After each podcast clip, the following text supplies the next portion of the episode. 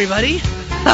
and welcome to That's Life, the show where, considering what I sound like, we are so thankful I am not paid to talk for a living. Oh, wait. Yes, I am. Good morning, folks, and thanks for listening. I really am Miriam L. Wallach, blogger, writer, and general manager here at the Nachum Segal Network. Oh, my, do I sound bad. Avrami, I think that uh, today is going to be a bit of a team effort. You know, sometimes when I sit in for people, I'll be like, "Oh, I am not such and such with a cold. It is just me sitting in." No, but it really so is. that is Miriam with a cold. it is not me. oh my gosh! And you know what? I think I'm better off without the cans on because listening to myself is is painful. Anyway, good morning, good morning, folks, and thanks for listening. I am Miriam L. Wallach, blogger, writer, general manager here at the Nachum Segal Network. You can find me here every Thursday at 10 a.m. right after Charlie and right before Nachum's live lunch as I hope to bring you a little entertainment, a little news, and a little relief that the life you are leading is not nearly as wacky as mine. Actually, one of us is going to be uh, hosting the live lunch this afternoon, and it's not going to be Nachum, and I don't know, it sounds like it's not going to be me either. So, uh, Avram, you may be taking over, but we'll have to see what happens. Coming to you from the home of the Nachum Segal Network, on the beautiful Lower East Side. I am joined by my handy dandy partner, Avram. What's going on, Avram? Not too much. Uh, crazy week in New York this week, uh, with the weather-wise speaking, and uh, I've been here for a number of days.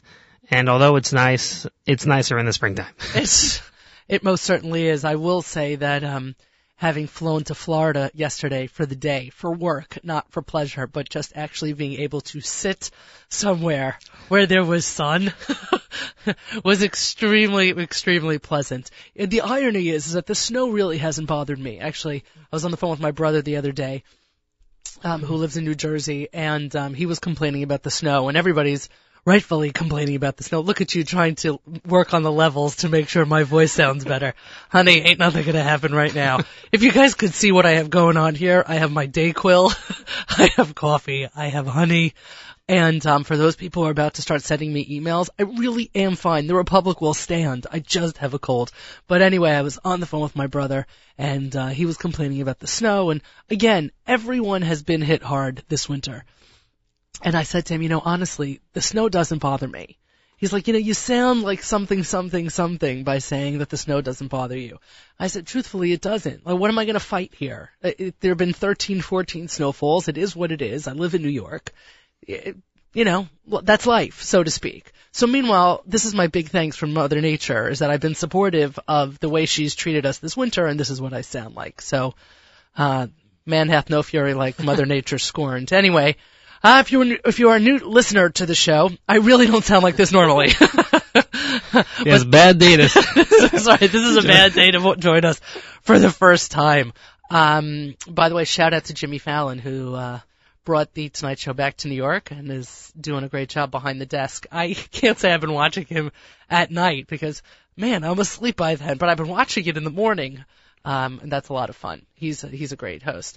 If you are a new listener to the show, thank you for taking a break from your day to tune in. If you're a returning listener, thanks as always for making us part of your day. If Miriam L. Wallach once a week is just not enough for you, listen to my encores and my and me on on uh, archive because I sound a lot better than this. You can also do what Yerachmiel Garfinkel did. You can friend me on Facebook, send me an invite on LinkedIn. You can also shoot me an email, Miriam at NachumSegal.com. I will not respond to you during the show. Not being rude, just being honest. Please also follow us on Twitter, NachumSegalNet. That's all one word. And Miriam L. Wallach, all one word. By the way, a shout out to, no shouting. just kidding. A loud, um, I don't know what this is, scraggly voice shout out to all of my fellow Five Towns residents and anyone in New York for that matter who has been driving in this treacherous conditions. Frankly, people, what in the world is wrong with you? You know those big signs that say don't make U-turns here, no U-turns on Central Avenue? That's even in great weather. What in the world are you doing? Making illegal U-turns with ice all over the place and people just trying to stand upright. Uh, it is, it has become the most discourteous place to live. And actually, my husband made a very good point the other day as he was sh- shoveling for the 700th time. He took it upon himself to clear out the fire hydrants in front of other people's homes. And actually, I heard about it on the news the other morning that people are not shoveling out either fire hydrants on their property or near their property. And the drains as well. Folks, once the snow melts, or in anticipation of the snow melting, or any chance we get for the snow melting, the, the water's got to go somewhere. So number one, clear your drains. But number two, in the event of an emergency, you need to have those fire, ex- those, um, give me the word, please. Hydrants? Thank you. Bless you. Dayquil, what can I tell you? Those hydrants clear. What are you thinking? Help out your neighbor who either struggles to shovel out because they are a person of older age or whatever it is. Be courteous as neighbors. This is a time when this can either bring out the best in you or bring out the worst in you. And frankly, I'm not seeing enough of the best. It is like people have no patience for each other driving. People have no patience to help out another human being. I offered somebody to help them cross the street yesterday and the guy looks at me and he goes, really? I'm not. What do you think? I'm going to say "nan and a kiss kiss" and just you know keep going the other way? Like, just help each other out. This is ridiculous. But frankly, this isn't the time to ignore all of those you know driving those uh, signs on the side of the street. Do me a favor. Take another five minutes and go around the block. It's really not worth it. You don't need the spot that badly. All right, I am done for my uh, for my rant of the morning. Anyway, my throat is killing me. You know what this sound means, folks? Yep, we're going to do a fortune cookie. Ooh, Avram, wouldn't it be fun if the fortune cookie had something to do with driving and snow and ice? Then I'm totally playing this. Of course, by the way, my getting into the studio to all right, I just made a mess. My getting into the studio Tuesday morning amidst the snow took less time than it does when it's sunny outside. So again, my luck works in multiple ways. Here we and go. there were more seats on the subway. I I drove. I'm saying I took the subway, and Oh, there was there the were sub- more seats on the subway. So yeah, well, it's also it helps that it's President's Week. Right, so people are away. By the way, if you're away, please stay away. Um, all Nothing right. personal. Exactly. It's all about us. Uh, fortune cookie. The good old days were once present too. Okay, I'm not feeling this one. in other words, these will be the good old days someday. I okay. I can I can I open another one? I'm not feeling that one. I want to open another one. Hold on. You know what? You know what the amazing thing of these fortune cookies? If one of them is unfortunate, I get to open another. That's what happens when you have a stash. Thank you, Judy. Okay. Judge each day not by the harvest you reap, but by the pl- seeds you plant. All right, folks. Ain't no seeds being planted these days, but it's kind of like what you were talking about with people doing good things for others and going the extra mile, that kind of thing. That's what that was referring to. okay, Okay, I like that. Okay. Rashi and Toast was brought to you by Eframi. Excellent. Let's go to our national holidays. It is Introduce a Girl to Engineering Day. Did you know, by the way, Efram, that engineering is a very hot up and coming com- career for women in engineering? And um, I actually encourage my teen, um, my oldest, to look into engineering. Um, she likes math. She likes to build stuff. She likes sciences and whatever. It's really a very strong field and, and allows for a lot of flexibilities for women. Um, and um, you ever thought about that for your girl? Um, she's only four, so I haven't really put that much. There's no time like the present, because as you know, the good old days were once present too. Um, it's also Love Your Pet Day. I don't have a pet, so you can love yours. Northern Hemisphere Hootie Hoo Day.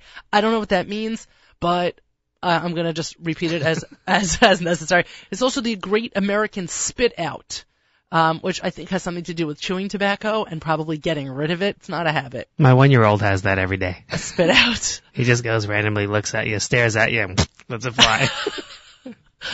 Okay, that's what happens at the Finkelsteins. And finally, it is World Day for Social Justice. That's beautiful. That's really beautiful. Anyway, you're listening to That's Life here on the Nachum Segal Network, and we are ready for our first guest. Alexander Rappaport is the founder of Masbia, masbia.org, masbia.org. He has joined us on the air before, though every other time we're on the air, I don't sound like this, but we're going to make fun of that for the next 40 minutes, that's for sure. Anyway, Alexander, good morning. How are you? Good morning, good morning. I sound like a million bucks, don't I? Yeah. we can make fun of me as much as you want. You know, one thing I just mentioned um, in the intro to the show was that people need to make sure to think of their neighbors in, in weather like this, um, in seasons like this. We really need to be very civic-minded um, in in terms of taking care of each other. Tell me the strain that the weather has put on Masbia over the last number of months.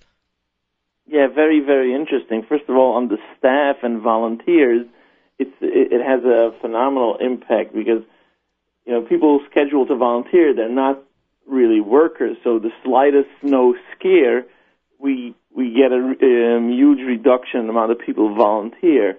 And with that, everything we schedule goes uh, uh, up in the air because we scheduled a huge uh, um, prepping group uh, of uh, thousand pounds of potatoes. Mm. That didn't happen, so now we're back, and, and, it, and keeps on going. I mean, and what we're seeing now here in New York is uh, every week there's like a, a cancellation or, or, a scare that that creates cancellation, which ends up being a very very backlog. On the other hand, there's also like for the people who who are are regular clients more, or, or people who are now in a situation where they need help, or when I say regular, let's say seniors, uh, um, they have a big problem just coming over. Uh, um, um, they don't like to go on the street when there is ice. They don't like to um, go, especially when it's actually snowing. So there's a lot of that going on. Then there is a little bit of where there's like more expenses. The more kids are home, Hmm. means there's no school breakfast, school lunch, and slowly, slowly that piles up to more of a need. There's no, um, the, the people who are have like very limited budgets for food end up like using up their budget instead of sending their kids to school where they would have breakfast and lunch they would eat it at home, and usually at home it's more, you know, the kids are home, so they're all more excited and they want to eat something special, something nice. They quickly gobble up their food stamps or th- those type of things, whatever they the, um, the family had limited um, before the snowstorm now becomes uh, um, even less because the kids are less in school. Have you considered starting to serve breakfast as a result? We are, um, for now, we're flashig, so it's a little bit. Mm. We did think we are, we have we're having another big problem at our place where we we have exceeded capacity, so to speak. So so we serve more uh, dinners in the five hours we're open than what we could handle. So we um, what we did now for the first time is in our Queens location on Thursdays. Um, they um, yeah we usually give out packages. There's like a little bit of a grocery package that we give along Mm-hmm.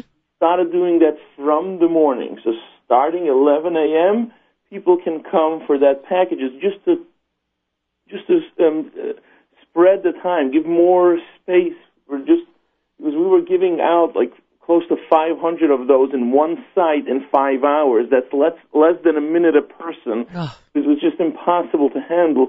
So we had to just grow the day. So we are we are thinking of two things. We're thinking of. One is how do we make use of the facility? You know, it's it's it's charity money paying for the rent and all the places. How do we make use of the entire day? You know, getting more more value for people's money rather than five hours. That's one thing that we always think of. And then there's just the, the reality of the growth of how many people are coming in every day that just forced us to open in Queens. Mm. Has there been a um, a shift? Do you see that people are making lunch their big meal of the day?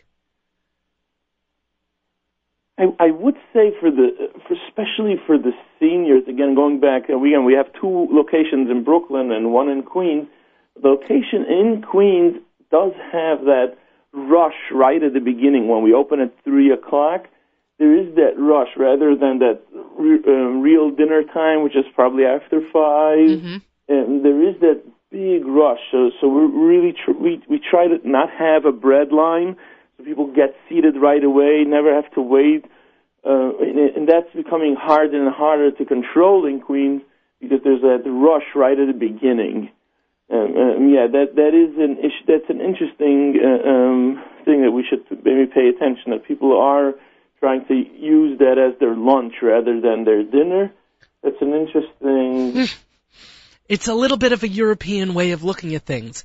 You know, the um, the the Israelis, etc. I mean, lunch is the big meal of the day, and shoot, if I could eat a falafel three times a day, I would. But um, I, I would just imagine also that it's easier for people to get around during the day than it is for them to get around at night when potentially slipping on ice or standing in slush um, is that is is more of an issue because they can't see as well. Yeah, yeah, that definitely. I'll, I'll, I'll give you an insight. When we opened, we were very naive, so to speak. We were just a group of friends trying to do something and figuring it out, and we we we didn't know that there is like a lot, uh, the whole soup kitchen industry or a norm, like how soup kitchens operate. We just thought like, oh, well, what do people need most? Probably the most expensive meal of the day. When do people need it most? In the evening. So we opened a place that serves dinner in the evening, which is the most expensive meal, the mm. hardest time to find staff, the hardest time to find um, volunteers, and we just went like naively into it. Now we kind of are comparing to other kitchens and other places. I, we show, try to get it here. How do how do they do it? How do they manage? How do they fund themselves? And and we go and they say, well, they do a breakfast, they do a lunch, and it's and it's a much smaller meal in the, in the, usually during the nine to five hours, which is usually easier to find staff. And we are like thinking to ourselves, like we really went into this like so grassroots mode, like so mm-hmm. very like what do people? We we were thinking about what the need is, not so much like how, what would be the easiest to handle. And now we're um, kind of what with, with the growth is so big and so much. Uh, I'll give you another example. Last year, we gave out before Purim, we gave out something special in the package. So, so a lot of people have the tradition of of uh, eating holubchis, the stuffed cabbage.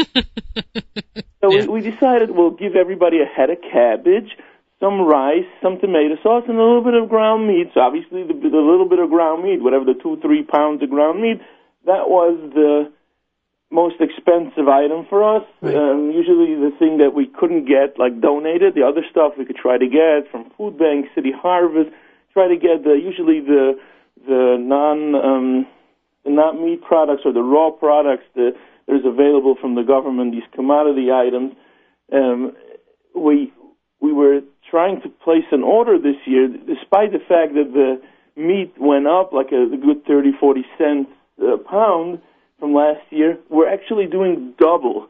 So last year our bill was ten thousand dollars. This year it's going to be more than twenty thousand dollars because we're doing double the amount of packages just for this one item, just for this one package of ground meat to be in the Thursday before Purim package in the in the packages we give out every Thursday. With with Purim around the corner and this um extra strain on Masbia because of the weather. I imagine you guys are in more of a financial um, discomfort than usual. Definitely. It, um, um, just just this Tuesday, uh, we were supposed to get a huge um, delivery, and we, we had two groups of two local um, schools um, to to be there to help load the truck. Now, because of last week's weather, everything from the delivery company is is backlogged, so we had to cancel the volunteers, wait for the truck to come who knows when, and now what happens is if we don't if volunteers need to be scheduled way in advance, if we need to like do it uh, 20, um, 20 hours or, or, or 36 hour notice, we have to um, then hire extra have like uh, people uh, to come and, and load things for us. So that's on a small level, just on the logistics, so to speak, not even on the cost of food. But then there is um, a lot of a lot of cost within just the growth. There's a lot, and we looked at our November, December numbers uh, of, the, uh, of the past year compared to the 2013 compared to the 2012 November, December, mm-hmm. and, and it had over a 250% increase in the amount of packages we gave out. Wow. And, and it had um, a 50% increase in the amount of hot sit-in hot meals. Wow. So we are doing a, a lot more this year. There's a lot of different factors driving it. A lot of it is um, the, the cut in food stamps, maybe just our, our you know the, the natural growth. We're still a um, young organization, so more and more people learn about us slowly. And then there is the the the, the weather thing, where there are more people. Like think think of a let's say a car service person who that's the way they make a living by driving their car. Now we know that oh the car service they charge a lot when there's a snowstorm. The truth is most of the car services are so scared for their cars they park their car and don't work that day because they have like very limited insurance Right. and they don't want to scratch it and they don't want to in or anything. So what ends up being they don't work that day. That means for them a day not work means an, a, a day more meals at the soup kitchen. Yeah. Have you seen also an increase in children coming by Masbia? I, I would. Um, I, I don't have the statistics. Uh, anecdotally, uh, I would say for sure, Mm. but but uh, um, yeah, I, I don't want to say uh, anything. I, I don't. I'm not comparing it to anything. I'm just saying like uh, when I'm in the kitchen sometimes in the evening. Yeah, there are there are there are many families, and again, uh, as people probably know by now, we serve everybody. We're we're a kosher network, but we let everybody in. There's people from all walks of life, all ethnicities, all religions. And yes, we try to make it comfortable for everybody, and we try to make it very balbatish and very hamish and everything. But still, uh, um, uh, it's very uh, what, what I what I what, uh, saw um, and again saw it again recently. When we see a family coming in and they make themselves so helpful and the kids running around and like and, and, and even staying to do homework, we think, oh, vey, Right. wow, how bad is it at home that they choose to like just get warmed up at a soup kitchen? Although we try to make our decor so beautiful and so comforting and everything, it's still t- t- uh, the at the end of the day, they're still in the soup kitchen, and the fact that they're making themselves so comfortable is just uh, is just uh, it, it it really scratches on your heart. I, I hear that. You're listening to That's Life here at the Nachum Segal Network. I am Miriam L. Wallach, joined by Alexander Rappaport, founder of Masbia, masbia.org, masbia.org. There are numerous ways that people can help Masbia in the fight to feed the hungry. Everyone should know, by the way, that as Alexander before said before, no one is turned away at Masbia at any of the locations. They are a soup kitchen network where, as they say, the rubber meets the road in the fight against, hang- uh, against hunger. They feed hot, nutritious meals to hungry men, women, and, as we know, children, and the elderly. There are no statistics, there's no bureaucracy, bureaucracy, there is no middleman. They just simply feed empty stomachs. And as a person who has spent time, has been lucky enough to spend time and be part of the organization, in the past and bringing my family and doing it together, it is really something unique to, to behold and to, to see in operation, whether it's Chef Rubin or whether it's Alexander himself or the various volunteers. It is a very moving experience. And anyone who has time off, if you haven't done it this week because of the weather, you had different things, you were off from, for President's Week, whatever. If you have time, volunteer, as we talk about before, and Alexandra, you can speak to this you know, equity and sweat equity are both very necessary for organizations like Masbia. Yeah, de- definitely. And, and what we would want people to understand that yes, there is a snowstorm, but now is when we need you most. Right. Like, like, yeah, I understand that some schools have to cancel because you know their transportation or something. You know, so we we forgive everybody for for what they're, you know, what kind of headache they're uh, causing us for their cancellation. We understand, but those volunteers who do brave it, they have an even bigger mitzvah because they keep the place going. Because at the end of the day, we weren't closed a single day throughout the winter. I mean, you said we did not take a single snow day yet. we were every snow day we served dinner. So, uh, and so, so we try to brave. Um, You brave the snow. You are you are a little bit like the post office. Neither rain nor sleet nor snow will stop you from your um, appointed round, so to speak. Exactly, and, and what, what's very interesting to see, when the snow is actually falling, that's when we might see a little bit of a, like a, if if during the five hours we're open is actually the kind of snow is falling, we might see a reduction in our, in our numbers. But it, if it's just a day before, a few hours before, or, or sooner to start, then we um, see the same or even more people coming in on a given day. So we try not to stop ever to, uh, to serve people. We want it to be a very reliable place. People shouldn't have to think, are they open today? Are they not open today? Mm. No, we're right, open. they're open. By the way, for those people who are looking to donate and actually want to get something very nice in return besides the gratifying feeling of being able to feed a family, by donating 30 meals at $180, you will get a copy of Jamie Geller's cookbook Joy of Kosher. You donate $360, they will send you a magazine subscription as well as the cookbook. So you'll get um, the cookbook Joy of Kosher Fast, Fresh Family Family Recipes and a copy of the magazine as well. And as we know, Shifra Klein has been on here a number of times, and she and Jamie and Shlomo all together put a, put out a fantastic magazine. I recommend, by the way, for those people who need to learn more about Masbia, want to learn more about Masbia, or any way, shape, or form that they can give, please go to masbia.org. I promise you, this is money worth donating. Alexander Kolakavod to you. Um, I hope to speak to you in the spring when we have both thawed out and things are looking better. Thank you so much. And yes, they're they're great help. The people from Joy of Kosher, they they actually came down and volunteered, and they're um, they're, they're terrific supporters of our organization.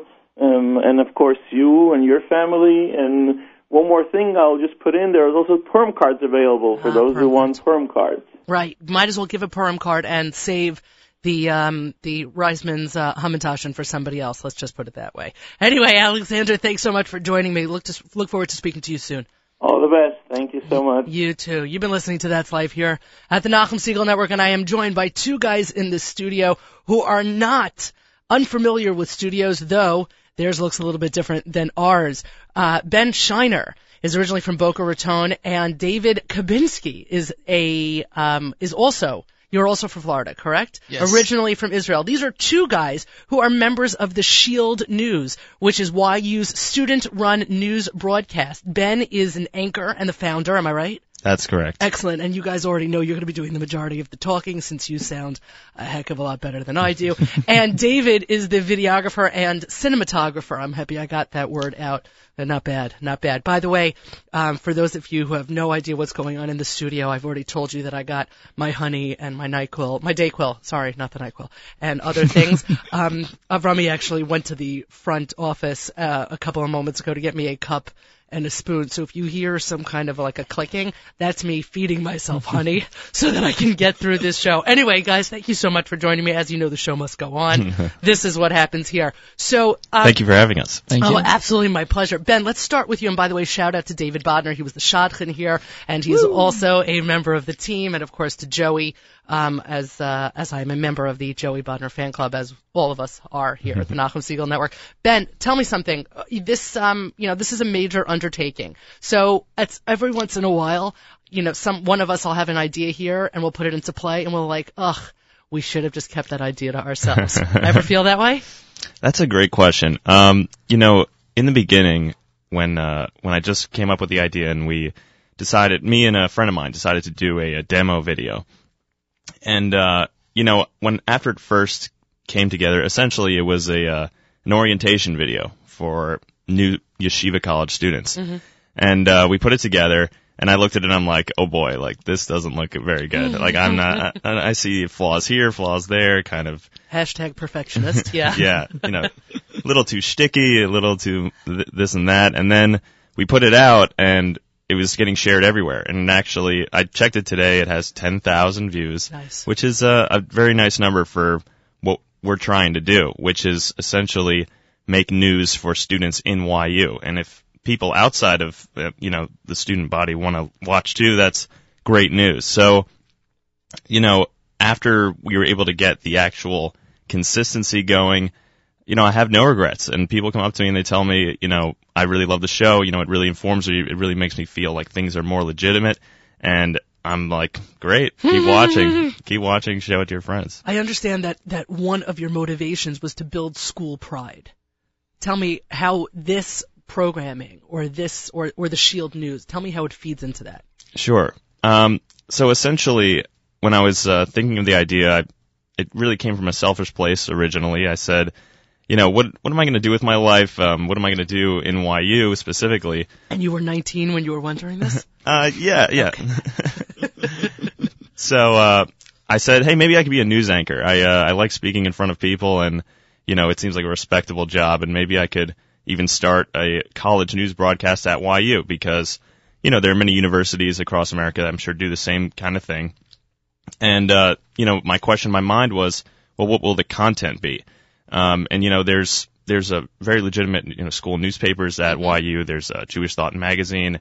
Um, there's a liter, fine arts literary journal, all these kind of things. And, uh, they tend to, go on the controversial and you know which is understandable in news you know you want to get the most compelling story and um but i figured you know maybe it would be better and pro- possibly more helpful if it was a show that kind of just highlighted the good things in YU because my story was essentially that you know we find ourselves in places and we can either you know take advantage of the real strengths of the institution whatever it is or we can complain the whole time, which is um, which is a lot of Good for you. which is the culture not only in YU but in a- anywhere you go. Good for you. Um, which is sometimes that's the ultimatum. So, you know, I figured let's make school spirit news. Let's make news that talks about the real, interesting, positive, you know, fun things that are going on every day. So, if we could do that, then I'm happy. I think that that, that mission is um, way beyond that of a 19 year old. So call a kavod to you, as with all the people out there who like to fetch.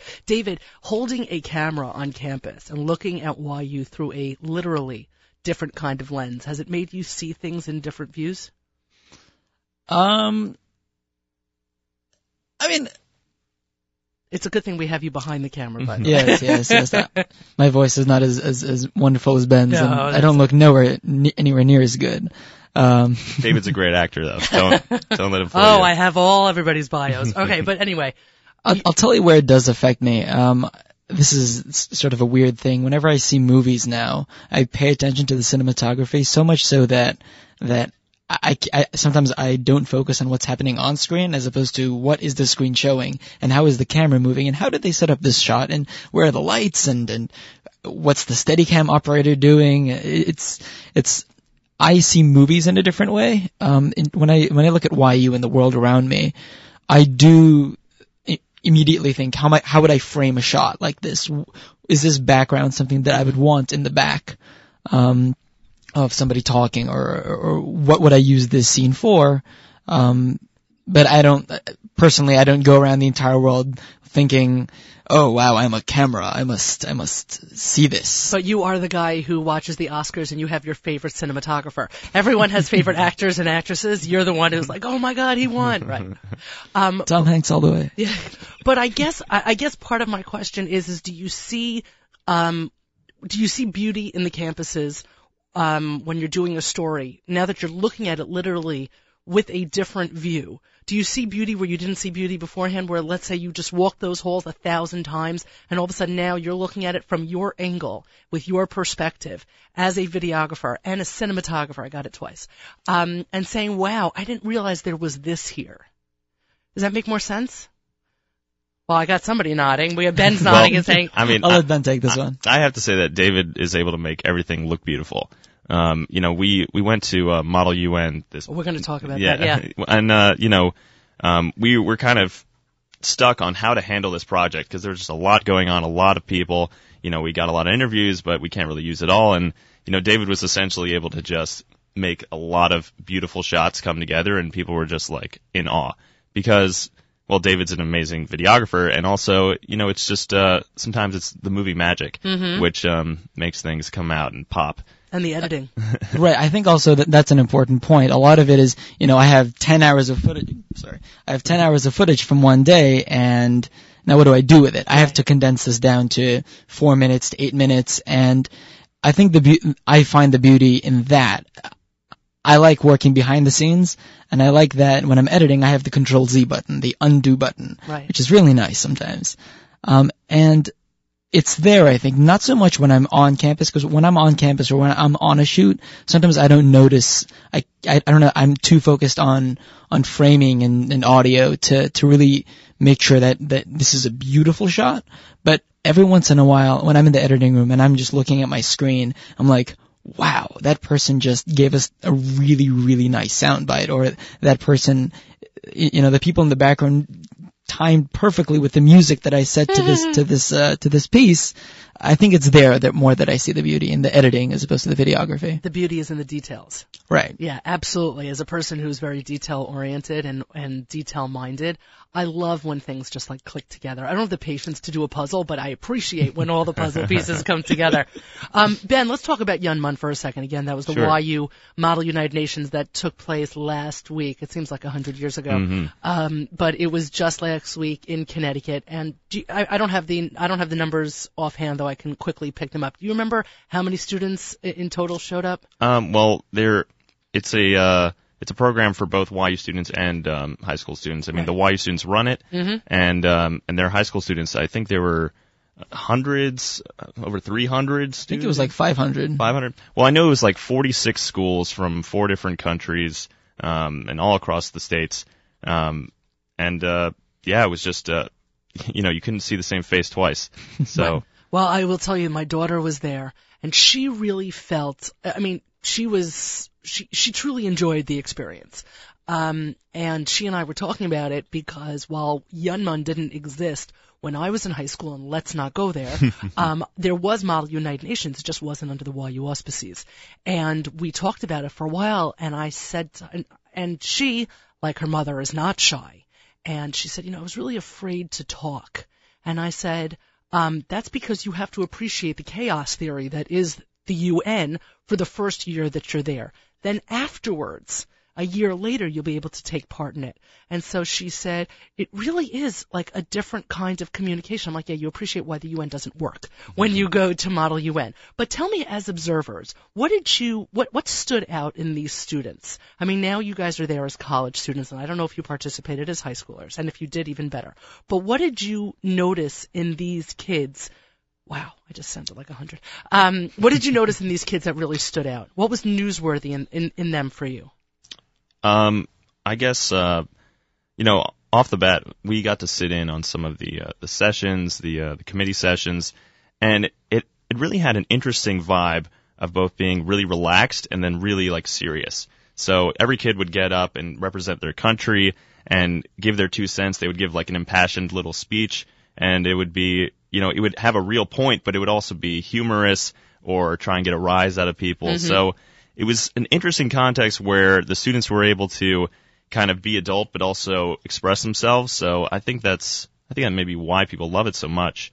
I think you also touched upon an important point earlier that it's very chaotic, sort of like the UN, and I thought it was amazing that the, these uh, these students and delegates from all over the country, they just um, they take uh, what could be a complete chaos and an, or, an organized mess, and they really make it into something that there's 15 committees with 15 rooms, and the YU students are also obviously the the, the leaders, the council leaders. They are to be commended for this because they were able to keep 300, and we're not sure how many, but 300 to A lot. 500, Let's a lot of say a kids lot. Right. a lot of kids in line and I was very impressed by that. I mean, our first day there, we, it was, it was insane because ben, neither Ben and I had ever been there and we had no idea what to expect. Mm.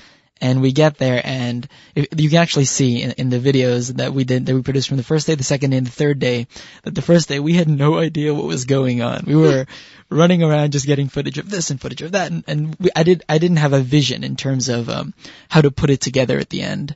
But by the second day, we had an idea of how things were working. And I think that you, like you said, like that first, that first year that you go on YUNMUN, you appreciate that. You, you just get the chaos of it all. And I think on a microcosmic level, we saw that on the first day and the second day and the third day. And you, I guess you can see it in the videos, but, um, it, it, you grow out of that chaos and you create order. See, to me, both YUNMUN and the Shield News both speak to things that are great about YU and stories that we need to get out there. Students at their best in so many ways, shape, or form. So there must have been additional pride for you in being able to capture those moments of these kids being great using your skills and expertise in something that has also become great.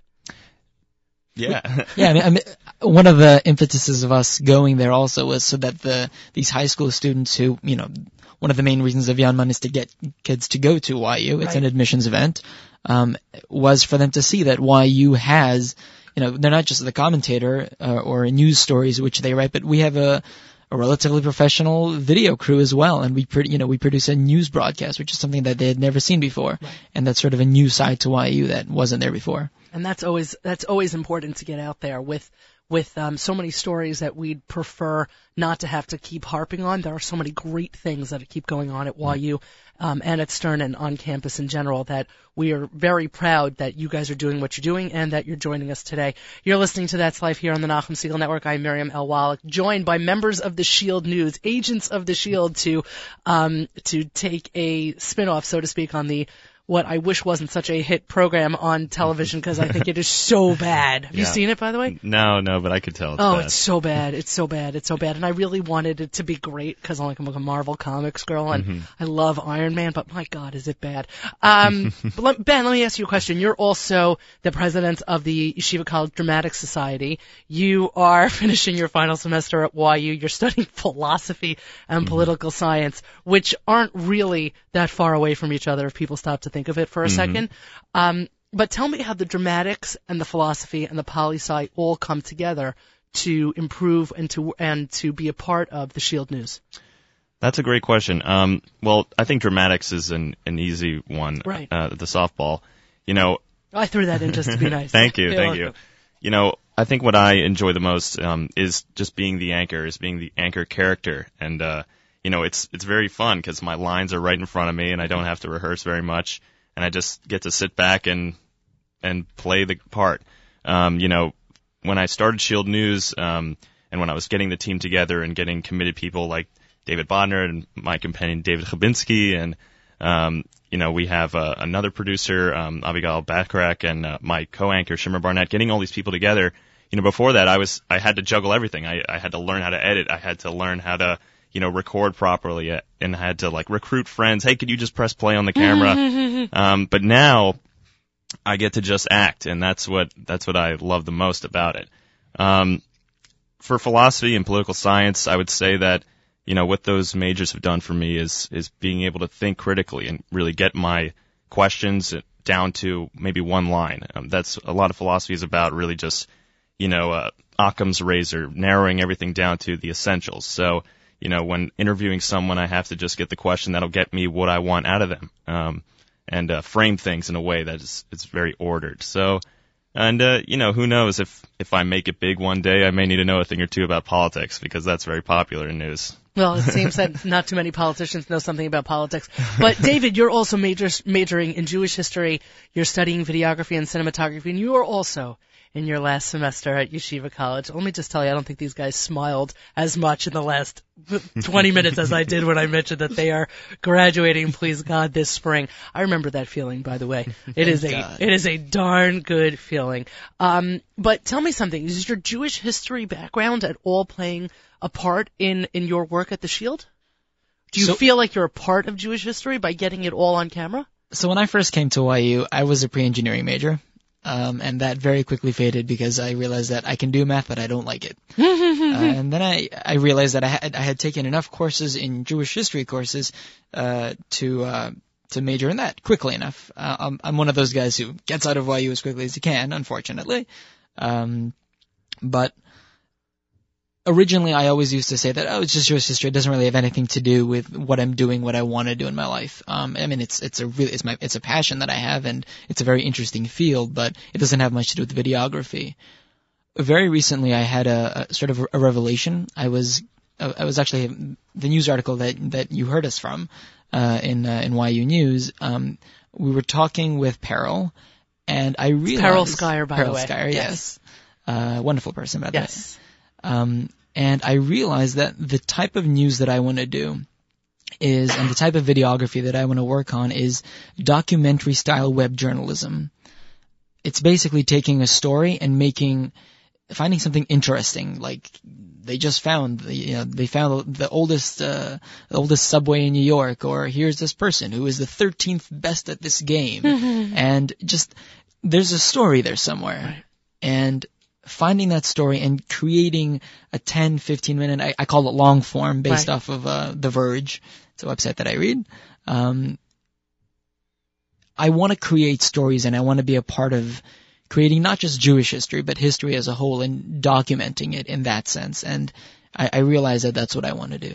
There's a lot of um, there's a lot of gratification in getting the small stories out and making them big. Absolutely. And I think that that's also something that the Shield News speaks to is that you're being able to ca- to capture these different moments that are going on on campus and using them for moments of school spirit and for alumni as well, being able to take to take pride, to to be to be proud of the things that are going on on campus while for the next generation is also very exciting. It's it's got to be gratifying to that as well. So you guys are leaving. I don't mean the studio, but I do mean YU.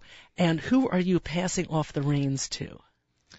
It's a great question. Um, you know, uh, that is uh, that is something that is on our minds um, all the time.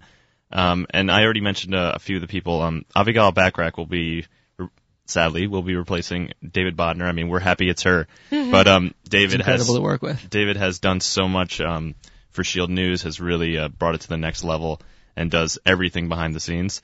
Um, but Abigail is, um, she's, you know, in her second year or something. Uh, she she has a few more years ahead of her, and you know, it's uh, she's committed. So, I think she's a senior actually. oh yeah, well, uh, well, uh, well, she looks young for her age. she'll work double or or whatever. Um, and But uh, is staying Shimra, thankfully, will be staying. Um, so that's important too. But yeah, we we have to find a new uh, male anchor. Right. Um, and uh, on my end, we have uh, right now. I'm actually in the process of sort of getting up to speed my videographers and video editors. My videographer Ari Hagler is uh, my main, I guess, second videographer for us. Uh, he also does video on in other things, but he wants to go into computer science. But he's definitely sticking with us for a while. I think he's a sophomore. Um, and we also have video editors Naomi Wachschlag and Lizzie Rosenzweig. There's a V in there, which was very disorienting when I first saw it. Um, That's okay. I thought Shimmer was a typo, and then I realized it was not. Um, I also want to mention Oren Oren uh, Oren what's Hershander. Hershander. Uh, he uh, yeah he's uh, one of our writers, and he um, he always tries to put funny lines into my into the script, and so I appreciate that too, and I hope that stays with Shield News. You know, that's something I didn't even ask you. Just do me a favor and discuss the process. Tell me how you guys come together, and I, I am remiss for bringing it up at this point, but at least let's get it out there. Explain to everyone what the process is um, in terms of getting each broadcast out. Of course. So um, Because I want people to really understand that this is a professional outlet. This is not, you know, two guys in my basement. Um, this is something you guys take very seriously and have a process. Thanks. Yeah. So, um, you know, we have a weekly segment known as the Week at a Glance. Um, it's a little play on words from the uh, the personal YU website, which tells you your schedule for the week. Um, and the Week at a Glance essentially goes through all the events for that week, um, any academic requirements you may need, or um, and the sports games for that week. Sometimes we'll have a guest also, a student um, who's doing something in the school, whether it be an athlete or a club member or club head, something like that. So every week, um, we start with our writers writing the script, um, either David Bodner, Abigail, or Oren. And um, now that we have the script, we get together every Thursday night. Sometimes we reschedule for Sunday night, and we all meet in Schottenstein Theater, which is uh, the theater in YU's personal theater, and we have an office up there. So we go to the office, um, studio. the studio, of course, uh, the newsroom, and uh, um, Shimmer and I will go over the script on our own time, um, and we'll set up the teleprompter, we'll hit the lights. Um, We have a professional light setup, a green screen. It's a it's a legitimate studio. Yeah. e- either David or Ari will be uh, will be setting up all the technical stuff while Shimmer and I go over what we're doing, and I we talk to the producer about what guests we may be having, and then uh, we get to filming. So we just we just do a few a few takes, hopefully. Um, sometimes some days are better than others. I think the longest was nine takes. Okay. yeah, just too much laughing that that night. Um, And and that's why you got to do radio, by the way. you pull off the band-aid and you just keep going. So after you know after everything is shot, um, David will take it back to the editing editing room, and uh, it'll be edited and posted every Monday morning. Yeah, the editing process takes between, for the week at a glance, it'll take between two to four hours, depending on the complexity of what I want to do and have fun with it. Uh, it's basically just keying a green screen, uh, making sure the audio is good, cutting everything together, and uh, outputting it and putting it on YouTube. Um, but we also have a, a more complex segment that we do a couple times a month. The uh, the Shield Shield News in the Field is that the official yeah, term? Shield in the field. Shield in the Field. Where you are actually out and about, so to speak. hmm getting the man on the street, so to speak. Yeah, covering events, kind of showing, well, this is the event that we were talking about, and this is, uh, look at, look for yourself. This is what's really going on. And this is what, and you covered Cake Wars, correct? Yes, We that did. was our most recent Shield in the Field. So tell me about that, because I know that again, David Bodner was a major part of that, and um, David Bodner is a major part of everything. well, he takes after his parents uh, in a very, very good way. But tell me about Cake Wars. Looking at it from again that perspective, because as I was watching whatever I could online and looking at the pictures, I mean, it looked ridiculously cool. Yeah, it's definitely one of the most exciting events of the year. You know, um, the girls come up, uptown and all the guys get together. Everyone's dressed in pink, and it's really just a great vibe in the room. And we, thankfully, this is our second time covering Cake Wars. We did it last year also, and um, we were just more than welcomed, and we were everyone was really excited, and we got people in their craziest moments. You know, decorating cakes and just acting wild. And again, you have the opportunity to highlight great things going on on campus and making sure that that word gets out there. Just tell me for a second um, the support you've gotten from the administration.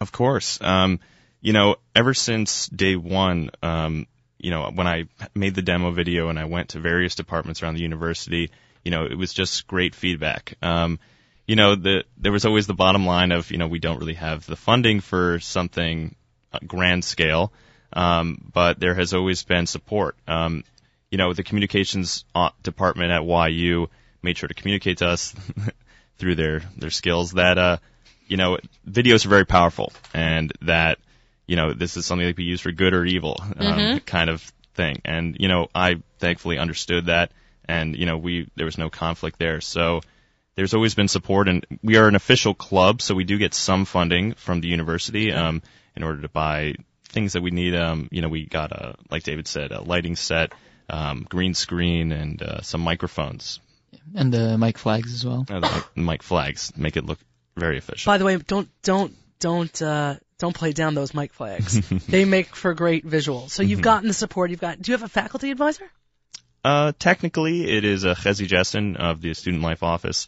Um, he's he he's like one of the heads of Student Life, so he's always watching our videos, you know, making sure that the events are correct in them and you know that the content is good. So So I think people need to understand that though there have been very, you know, well documented cuts um, in, different parts of YU, not only does life go on, but life goes on well.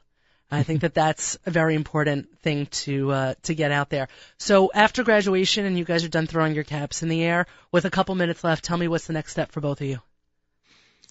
Uh, nine to five, hopefully, if I can find it. Um, I work freelance now already, uh, and if I can find it, nine to five is much more stable. Why you, if you want to hire me, I'm right here. Uh, vacation. Um, but I'm- I don't plan on going to graduate school. The only reason I would go to graduate school is for the connections, because I have, I, I, I apprenticed with, uh, with my boss out of Parsippany, Ellie Creative, um, and I- I feel like through him, uh, I have most of the skills necessary in order to continue doing what I do. I just would, I just need the connections to get real jobs in this industry, and that's where I find my, my future challenge. Got it. And what about you?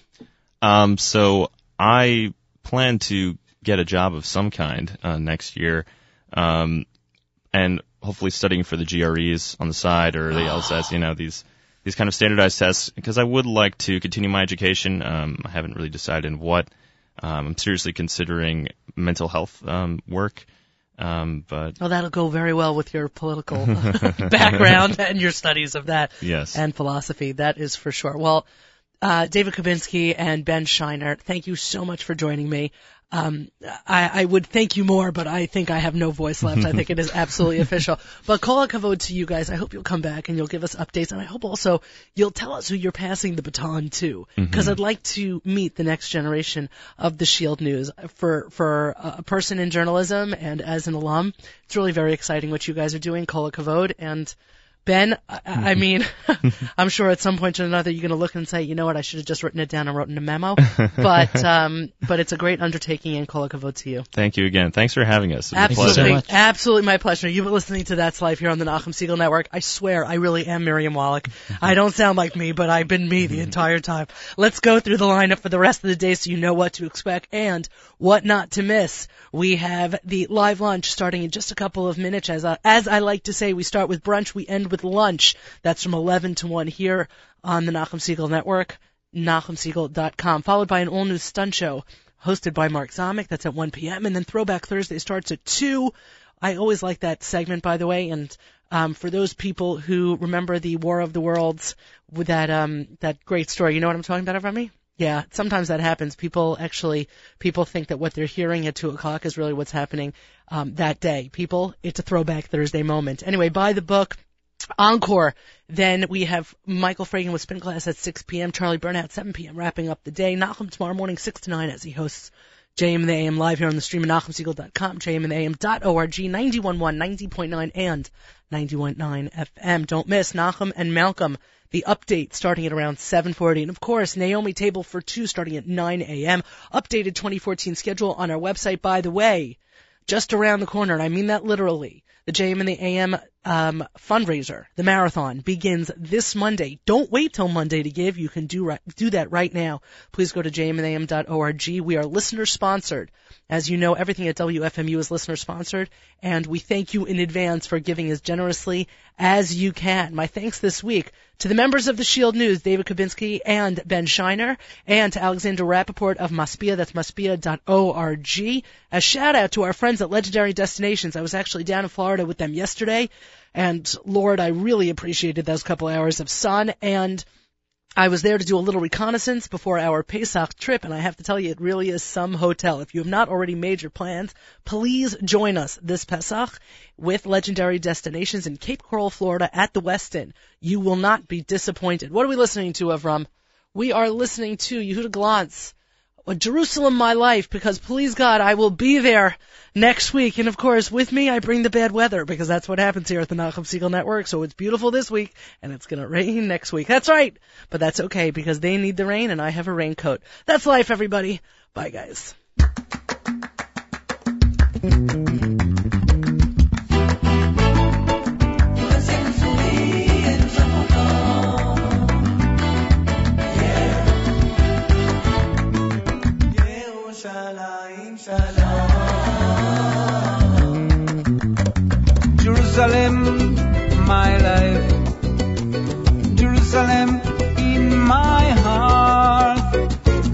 Jerusalem de luz.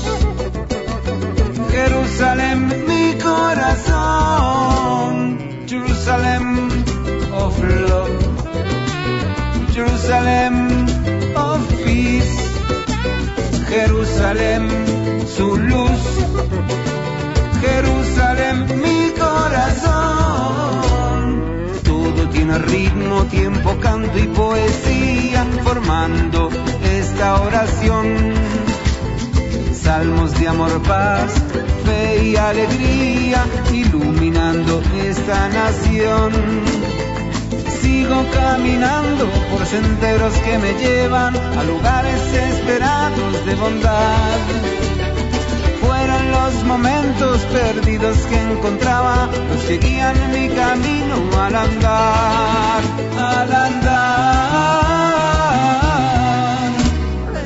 Jerusalem, my life. Jerusalem in my heart.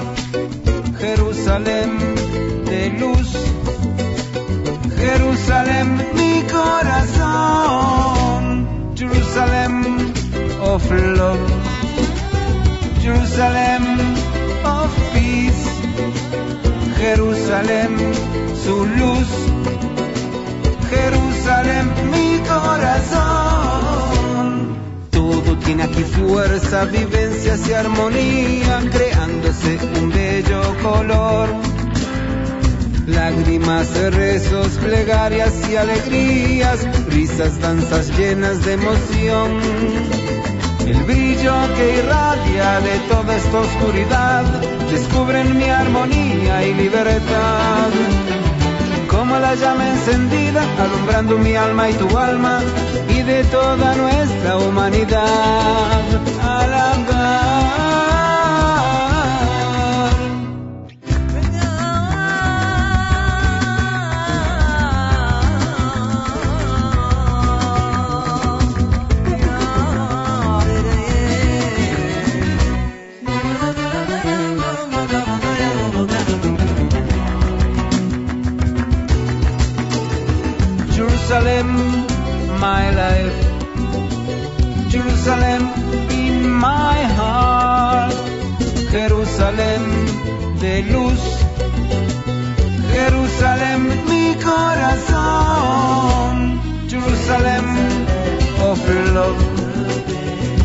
Jerusalem of peace. Jerusalem